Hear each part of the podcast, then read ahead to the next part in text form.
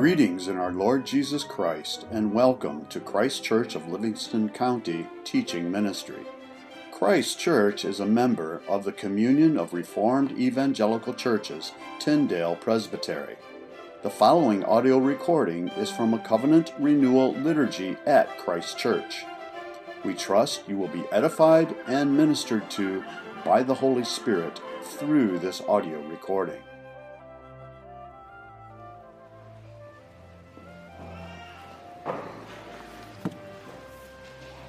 Call to confession today is Proverbs 28, verse 20.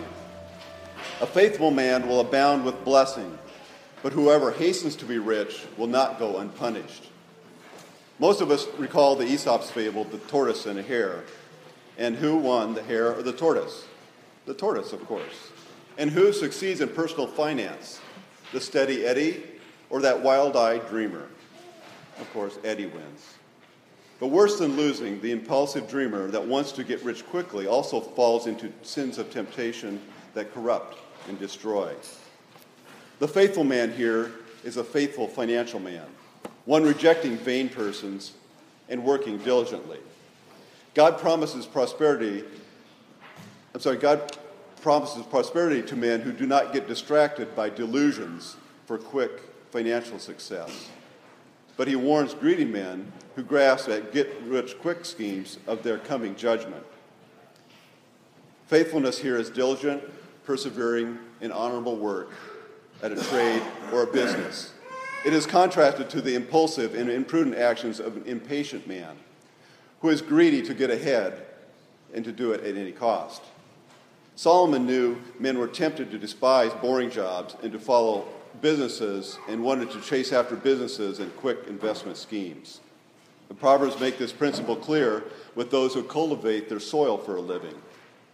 Whoever works, this is Proverbs 12, 11. Whoever works his land will have plenty of bread, but he who follows worthless pursuits lacks sense. In all toil there is profit, but mere talk, but mere talk tends only to poverty. That's 14, verse 23.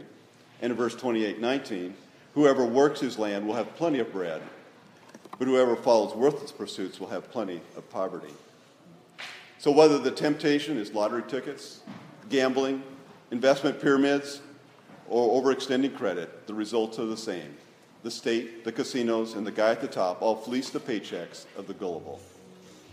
Haste distorts judgment, it narrows perspectives and shortens timing, and ruining the greater potential of a long term plan. This reminds us of our need to confess our sins Please kneel where you are if you're willing.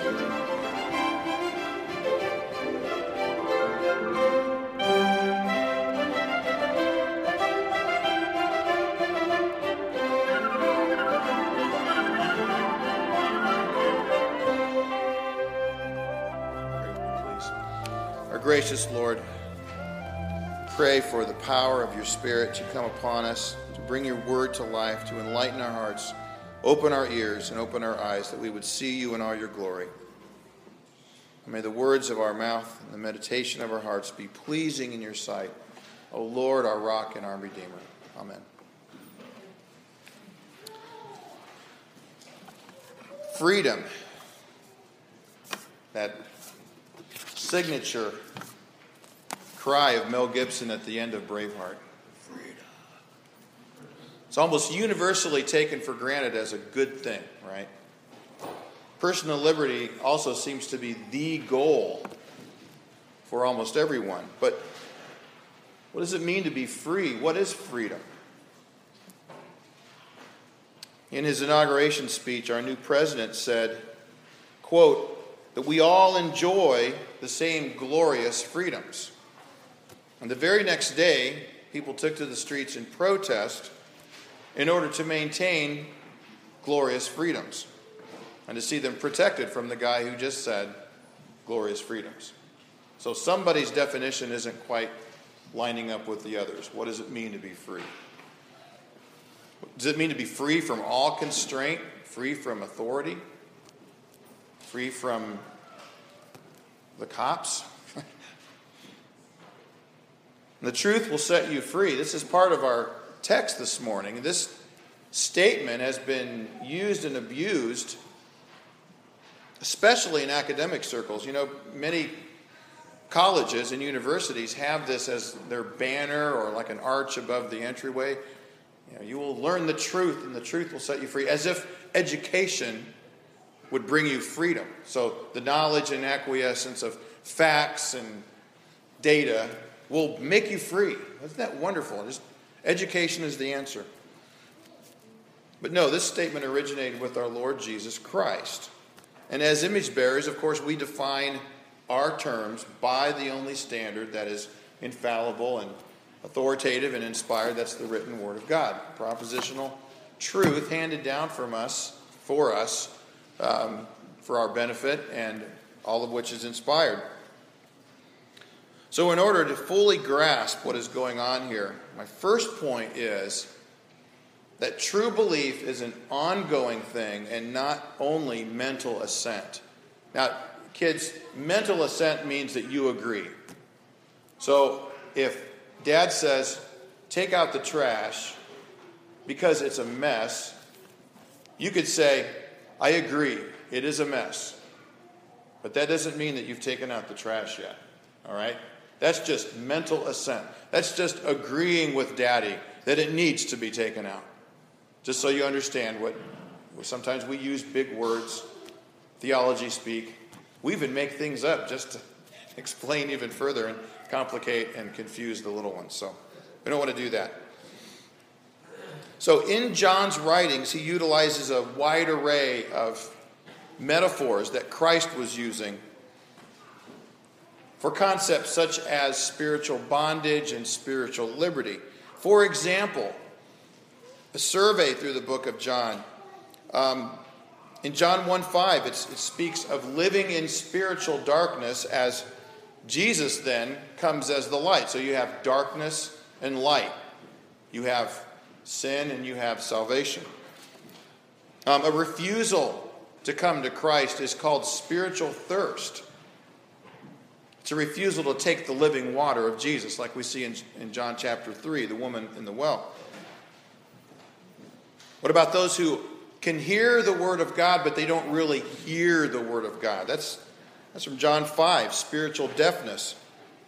And in John 6, we, we see this concept of spiritual blindness, where Jesus explains the unbelief of some of his disciples who had believed in him. And in John, the remedy for this condition is the practice of ongoing coming to Christ, hearing Christ, seeing Christ.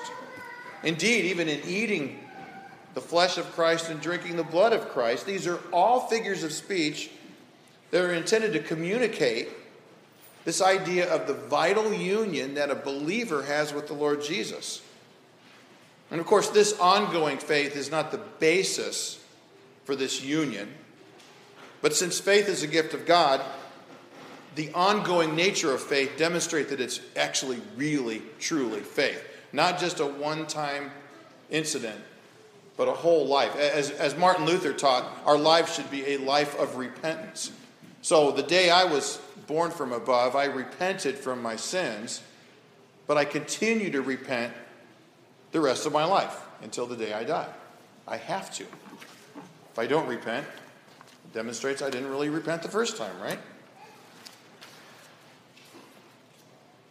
And there is this category of those who had believed in Jesus that we see in John. In fact, you could reference this for later access. John 2:23. Many believed in his name when they saw the signs he was doing. In John 6, we read of seekers and disciples, those who had at a point in time believed. In fact, they had crossed the Sea of Galilee to hear him teach in the synagogue at Capernaum and the Bible said that they had believed, but it's a past tense issue. And here in John 8 31, to the Jews who had believed him, Jesus said, If you hold to my teaching, you're really my disciples. So, in many churches today, if you make a one time commitment, at that point, you're on your way. You, you made a decision the entreaty was given at the end of a heartfelt message, and Just as I Am played four or five times. And at the fourth verse, the, the pastor said, I remember a meeting like this years ago. A young man refused to come to Christ, got hit by a train, and now he's in hell. Don't be that young man. And everyone, you know, the next verse, you see four or five more people come forward, right? You're on your way. But hey, these are the Jews, right? And it says that many believe. So, and of them, you know, Paul wrote in Romans, they're the Israelites. To them belong the adoption. The whole covenant system is, is for Israel, right? So we look at that and we, we would conclude that according to Christ, according to this text, if you hold to my teaching, or if you abide in my word, some translations have, then you're really my disciples. And we conclude that if anyone's faith is genuine, it would be those people upon whom the, the covenants had been their inheritance, right? God's covenant people through the promise of Abraham. And that's exactly what these people in John chapter 8 thought. We are the receivers of the Abrahamic covenant. We're the people of God. We're the chosen ones. Jesus, how can you say that we're going to be set free? Now, the question is did Jesus treat their faith as genuine right off the bat? Well, we'll get to that, but there's a question we have to ask ourselves Is there such a thing as false faith? Well, I would hope so, because the Bible has that category of those who had believed, who fell away, and were no longer in the fellowship. Some people flee to Jesus Christ because if they don't, they know they perish. Some people flee to Jesus because the weight of sin is so burdensome and so onerous and inescapable that they know only Jesus can free them from their sin.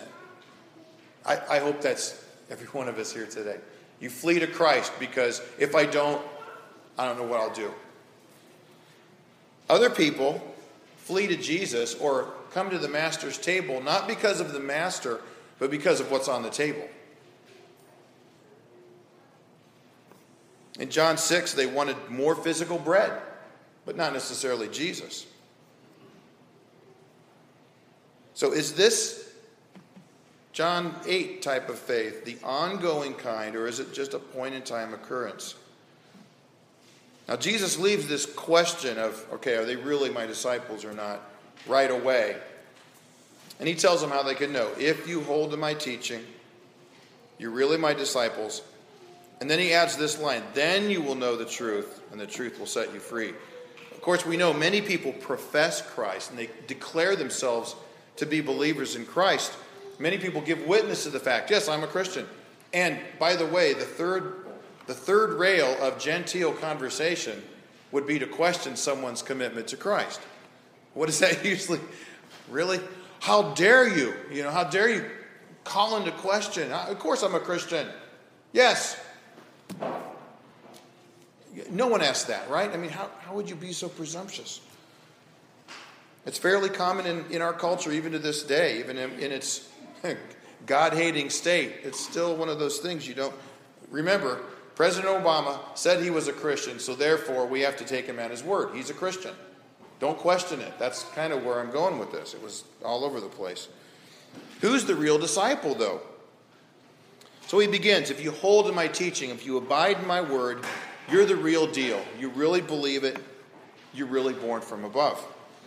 You've passed from darkness to light. You will not die in your sins, as it says in 824. If you hold to my teaching, you're really no longer children of the devil, but children of God. That's what would be true if they held to his teaching. You see, unlike us, Jesus knew their hearts and he knew their pride. And, folks, it's easy for us on this side of history to look back on the Old Testament and see, yeah, those arrogant Jews, they thought they had it all together. As if just being born into a certain culture makes you one of God's children. Well, that's just, we know better than that. Really? Well, we can get proud too if we don't practice humility. Listen, the Jews of that day grew up in their, their little Jewish religious bubble and they forgot God. They forgot the fear of the Lord. Listen, in our Reformed churches today, the same thing can be true. People can grow up in the household of faith, covenant children baptized, and they can forget God too. You know the, the story of a young man who, in his teen years, just outwardly clearly and without any equivocation rebelled against Christ. He wanted nothing to do with Jesus and was living a flagrant, even debauched life. Attempted to bring this guy to faith and repentance and said, This guy needs to be saved. And his mom, you know, no, saved? Well, no, he's, he's a covenant child. He's been baptized. That's the same exact attitude that the Pharisees have here. We're one of God's. You can't touch us right? And you'll know the truth, and the truth will set you free. Jesus knew the real issue for these folks, and for you and for me. It's that but before we can believe, before we can experience the freedom from the bondage of spiritual darkness and spiritual thirst and spiritual deafness and all the things that John uses as, as, a, as metaphors to explain the, the fallen condition of humanity, before we can enter into that, we need to be set free from who we are as fallen sons and daughters of Adam. And as it was then, it's the same today. If you try to tell someone that they're bound in sin and under God's wrath until they repent and trust in Christ, and only Christ can forgive them and set them free, you're going to get a similar response to this especially if they're church kids. Man, that's, those are the tough crowds. They've been inoculated. But even with a non believer, a pagan, they answered him and said, We are Abraham's descendants. We've never been slaves of anyone. How can you say that we'll be set free? It's like they're saying, Jesus, we're exempt from this whole bondage thing that you're talking about. We're not in danger of dying in our sins. See that in verse 24? We're not of this world like those in verse 23. We're the chosen people, we're the pedigree. And remember, these are those people who had believed at a point in time. They protest, not us, Jesus. We, we go to synagogue, we tithe the tenth of our spices, we got it down. Or we, get, we grew up in church. We sang the loudest. We prayed and worshiped and confessed like all the rest. We were baptized. We took the supper. Surely, Lord, you don't mean us. And of course, Jesus, right here, is in the process of touching the heart of all man's religion, our own vain and futile, autonomous self justification. It's, it's like Greg said earlier in the confession. We break God's law when we try to somehow make up for our sins by our own, our own efforts. And the Pharisees were they were saying the same thing. I need to be set. We are free already. So all those who sin or are a slave to sin. And true saving faith is an ongoing thing. It's not just point in time. Don't get me wrong. I'm not, I'm not saying that conversion can't happen in a second. Of course it can. But John's point here is to say that true faith means they're going to be coming to the Messiah all of their lives. My second point is that all those outside of Christ are slaves of sin. Verse 34 Jesus replied, I tell you the truth, everyone who sins is a slave to sin. It's one of those verses that I'll, I'll quote the first part, and I expect the congregation or the class I'm teaching to say the second part. If you sin, you are a slave to sin. Yeah, just like back home. That, that made me feel at home. Thank you. So if Jesus were presented this way among any other religious group, the same response would happen just like it happened here. Unless God intervenes, you're going to get the same thing. Sometimes it, I'm the kind of guy that I enjoy a, a, good argument. I don't like quarreling, but I like to, you know, tete a tete, back and forth, setting forth your propositions.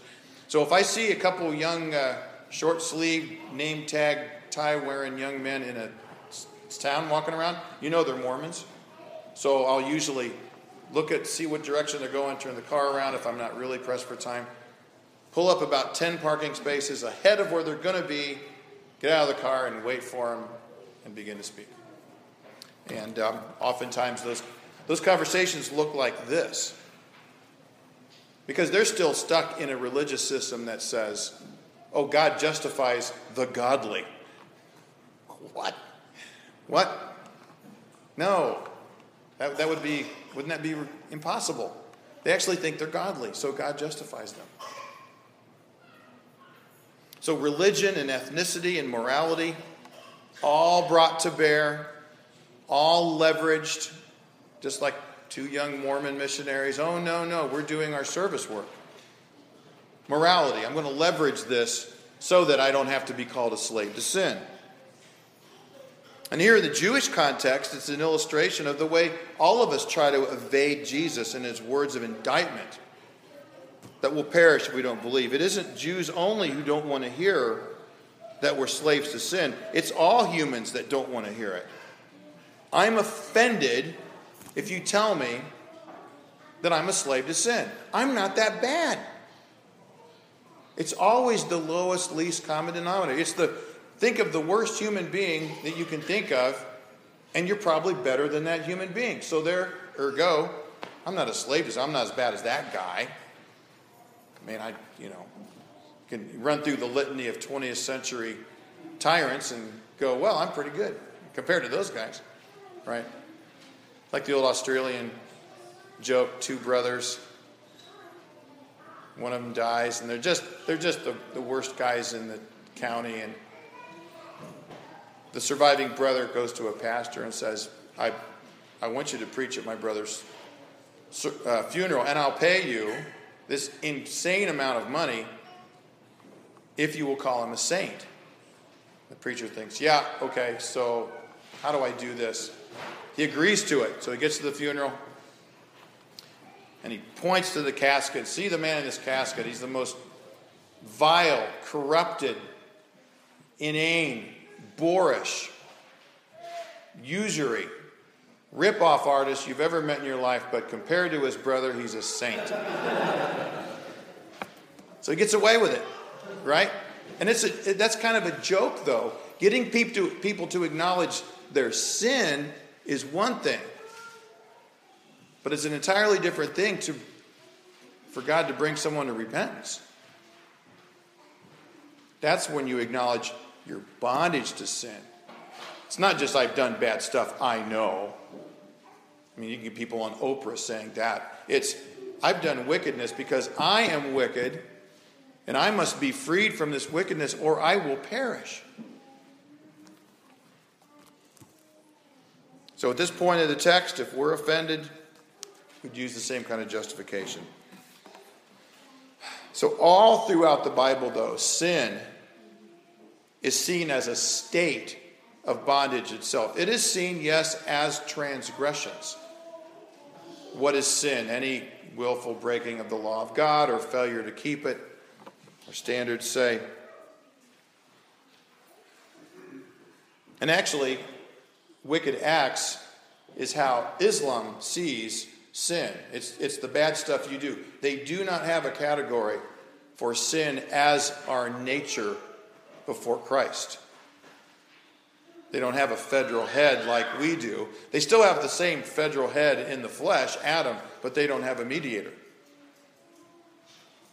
And this state of sin that Jesus is saying to these Pharisees, you're slaves to this is never satisfied and it's never finished and it's never liberating.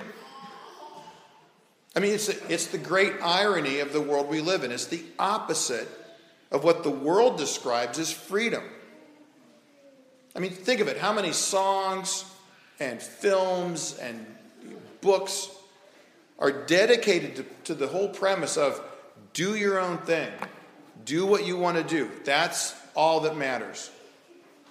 If you're really old like me, you can hear Janis Joplin in your head. You know, freedom's just another word. I know, there's no one, well, one person as old as me. It's ridiculous. Okay, two. But Proverbs says the iniquities of the wicked ensnare him, and he is held fast in the cords of his sin. Both categories are in that Proverbs. The iniquities of the wicked are a snare to him, and he's held fast in the cords of his sin. Not just sins, but his sin itself, the flesh. Second Peter, speaking of the false teachers early on in the church, he says, they promise them freedom, but they themselves are slaves of corruption. For whatever overcomes a person, to that he is enslaved. Titus 3 3 speaks of those corrupted ones, slaves to various sins and passions. Sin isn't just what you do, it's who you are. In Romans 6, Galatians, on and on, the great irony of the libertine quest for freedom is exposed for the satanic lie that it is. It's always bondage.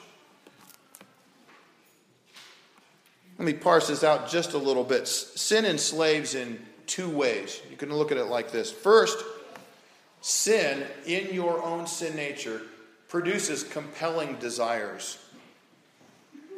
It makes anything look more desirable than Jesus. That's idolatry. That's sin. That's desiring something above Jesus and then acting on it. So the desires themselves are not neutral, they're, they're bad. As part of the ongoing discussion about orientation these days in the Reformed Church. Just as an aside, take the word orientation from all of those articles that we've been reading and put the word in there temptation. Now, all of a sudden, we're, we're back on the same level playing field, and there's no temptation except which is common to man, and Jesus was tempted in all ways except without sin. Try that on because we're being, we're being told, nope, it's innate, it's natural. Natural, that means you blame God. I'm sorry. No one will stand in front of the, the court of the king and say, Well, you, you made me like this. I, I didn't have a choice, God, really? No, no. The second way sin enslaves is that it eventually damns you. Unless something intervenes, and unless someone intercedes for you, it leads to hell. So it produces wicked desires and it damns. That's bondage. That's some good news, isn't it? No. good news is usually preceded by this bad news. You break God's law, you sin, you're a sinner, you're a slave.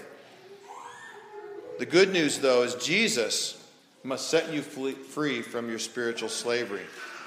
It's my third point. Jesus alone can free us from these two kinds of, of slavery the desire to sin and the dominion of sin. He frees us from the damnation of sin become, by becoming damnation himself. Christ redeemed us from the curse of the law by becoming a curse for us. As he suffered the Father's justice and wrath on Calvary, he took upon himself what all of his people had coming and then some. The sinless Son of God taking upon himself the sins of his people. But he, does, he doesn't just leave us in that state. If you're freed from sin, you're not, as wonderful and beautiful as that is, that's not the end of the story. He also frees us from the domination of sin by giving us a new heart, by changing our nature through regeneration, through the new birth. And He gives us those eyes that we can see Him for who He truly is. He gives, a, gives us ears that we can hear His voice as it's proclaimed to us. And He gives us that desire that places Jesus at the top pinnacle desire of all of our life more than anything in the world. Sidebar question, though, is, is can a slave just make himself free? Well, no. We think of different parables that speak of uh, people's self uh, moralizing, you know, just just trying to get their house in order, and, and more demons come in than were there before. Can a slave just be free? You could even, can you just one day get out of bed as a slave and said, Nope, I'm not going to go out in the fields today. I'm done. No, you have to be set free. Cannot free himself. It's an offensive truth. Again, and it was offensive to the Pharisees, especially given the fact that they were still antagonistic towards the one they believed in. They saw the miracles, they believe in this Messiah, and then he turns right around and says, You have to eat my flesh, drink my blood, and you can't come after me unless the Father gives you to me. No, no, Jesus, that's offensive. Men do not like to hear that they are, in fact, totally dependent upon God's grace for salvation. Saints, this is the 500th year of what event in history? Anyone?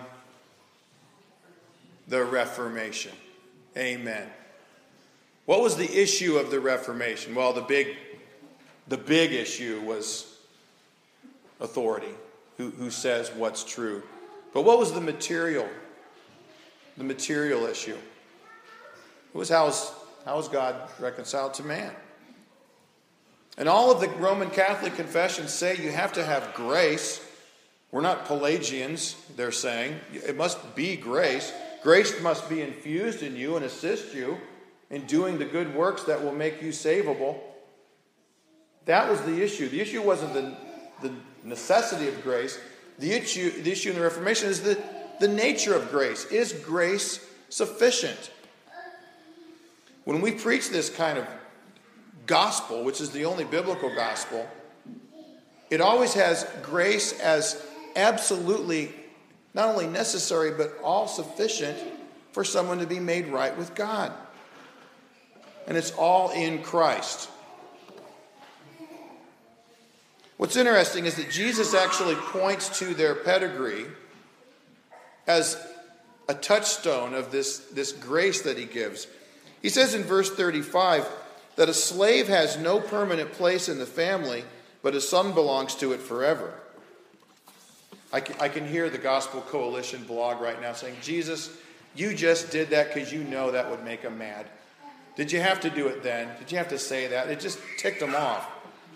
Of course, because they already they're thinking, we are the people. And Jesus says, No, if you're a slave to sin, you don't have a permanent place in the family. These Jews here are actually even more self deceived than they thought they were. Like so many today, they claim they're free. And Jesus continues to press home this fact if you sin, you're a slave to sin, and you must be set free, or you're not a true son.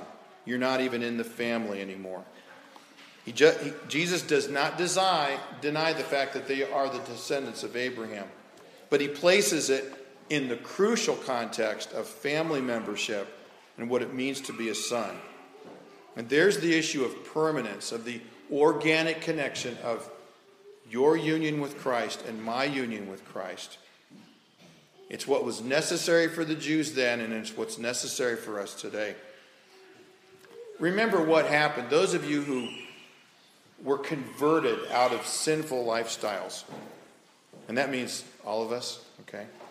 That was a trick question. But those of you who remember that, what were you confessing? You said, I'm not Lord and Jesus is, and I have to be forgiven or I remain in my state of slavery. And it's not enunciated in that way always, of course. But Jesus is Lord, Kurios, and I am doulos, the slave. He's my master my Lord. And that defines everything for me. From now on, from this point forward, I'm going to be obedient to Jesus.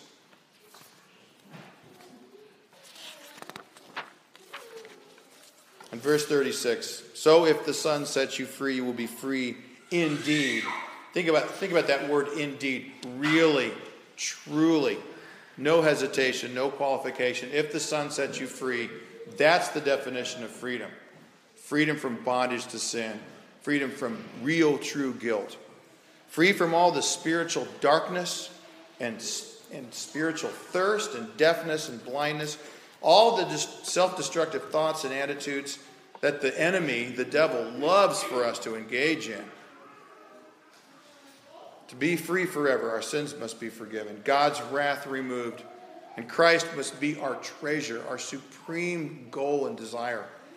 And only Jesus can do that. In fact, He has done it. He died for our sins, He absorbed all of God's wrath. And He rose from the dead for our justification. And today, therefore, He is Lord of all and the Redeemer of His people.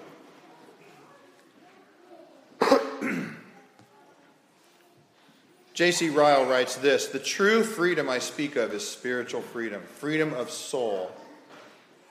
It is the freedom which Christ bestows without money and without price on all true Christians. Those whom the Son makes free, he's free indeed. Back when I was a kid, Bob Dylan wrote this song, You're Going to Have to Serve Somebody. The chorus went, It may be the devil or it may be the Lord, but you're going to have to serve somebody. That, that serve line, uh, sometimes in the New Testament, translates as worship, service, and servants are often thought of as, as slaves as well. So Bob was initially saying in his high nasally twang, often off key, that you're going to be a slave to somebody, and it's either going to be one or the other. I'll close with this. In the Bible, there are only two people groups there are those in Adam and those who are in Christ. It's those who are slaves to sin and those who are free from the bondage of sin, those who are of the flesh and those who are of the spirit. There's no middle ground. And yes, if we're completely honest with ourselves, we know we still sin. This is why we have a corporate confession, because I think it's helpful in acknowledging, in acknowledging to each other, I still sin. I have not reached some state of perfection. I got into a Facebook argument. I'm sorry. I know I shouldn't have done it on Christian perfectionism and, and what it was. And of course, that led to how a person comes to faith in the first place and all the reform stuff. And it, it really went well, I can tell you that. Everyone changed their mind on the side of truth, yay. Listen, God's purpose in setting you free wasn't just so you get your ticket punched in this time and point belief like I was talking about earlier. His purpose in saving you is to conform you into the image of Christ.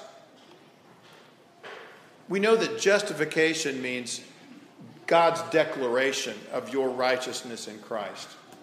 But there's that other tricky one called sanctification. And folks, that is lifelong and it is excruciating and agonizing sometimes to crucify the flesh. Can I get an amen? It is hard work. It is glorious work. Never give up, never give in. And Jesus died not so you could be celebrating your brokenness. I get so tired of hearing that these days. No, I, I admit, broken before the sinless Son of God. Amen. But Jesus doesn't want us to stay there. He, want, he wants us ongoing worship, ongoing belief, and trust to listen to Him and to be conformed more and more in the image of the Lord Jesus Christ. As Peter says, he, he prays that we would grow in the grace and knowledge of Christ. So I pray that as, as freemen, as free sons and daughters of the Most High, that you don't use your liberty for license, but that you will grow daily in God's image, that you will place Christ at the forefront of all, your, all of your desires, and you would live in such a way that would glorify and honor and please the Lord. Let's pray. Lord, indeed, we thank you for setting us free, free from the sinful nature itself, free from sin and all the death and hell that follow in its train.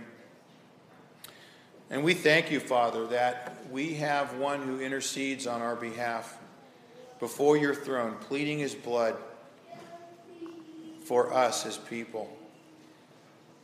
Oh Lord, let us never entertain thoughts of engaging in sins for whom for which Christ died. that the longer we go, the more precious He would become and the more filthy and disgusting our own sins are. Help us to learn to love what you love and to hate what you hate. And help us with compassion to reach out to those who are still slaves and bound by sin with the only message that can truly bring liberty, and that's the gospel of Christ. Pray that the words that spoke this morning would be sanctified by your Spirit, and that you would apply it to our hearts as your people. And Lord, finally teach us to pray just as you taught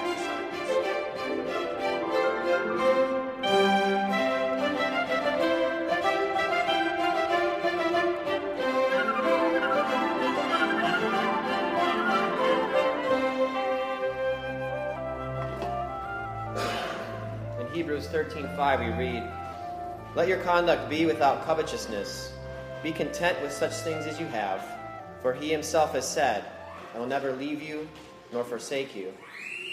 As we come to this time of partaking Lord's Supper, consider for a moment this promise I will never leave you nor forsake you. They are powerful words of assurance which were spoken to Joshua and the Israelites as they prepared to cross the Jordan River and go into the promised land. It was a promise given to a specific people at a specific time and yet the author of Hebrews applies it to his readers. He essentially says, Be content, don't covet, because God is with you. His words of promise, spoken thousands of years ago to Joshua, are for you also. How can it be that we, being so far removed in space and time and culture, can claim such a promise for ourselves? We can because of Jesus Christ, because of the covenant of grace into which he has sealed us. Brothers and sisters, whatever God has said to any one saint in his word, he has said to you also. Whether the word was given to the patriarchs, to the Israelites, to the disciples, as one of his children, that word is also given to you. This meal serves as a reminder of our precious covenant standing and the price that was paid for it. In it, we also see fulfilled all the promises of God, including the promise to never leave us or forsake us. 2 Corinthians 1:20 says, "For all the promises of God in him, Jesus, are yes, and in him amen, to the glory of God through us." In Christ there is no high blessing too lofty for us, no mercy too extensive for us. In coming to the Lord's table, we are called to lift up our eyes, look to the north, the south, the east, and the west, and see that all is ours. Here we come to the peak of Mount Pisgah and view the utmost of the promised land, Jesus Christ. Let us then be bold, believe, and partake, for he himself has said, I will never leave you nor forsake you. Christ's body, broken for us. Let's pray. Thank you for listening to this audio recording from Christ Kirk of Livingston County. If you would like further information about anything in this recording, the Bible, about Christ Kirk of Livingston County, or wish to make any other related inquiry, please feel free to contact us through our website, christkirkmi.com. That's C H R I S T K I R K M I dot com. Again, thank you and blessings.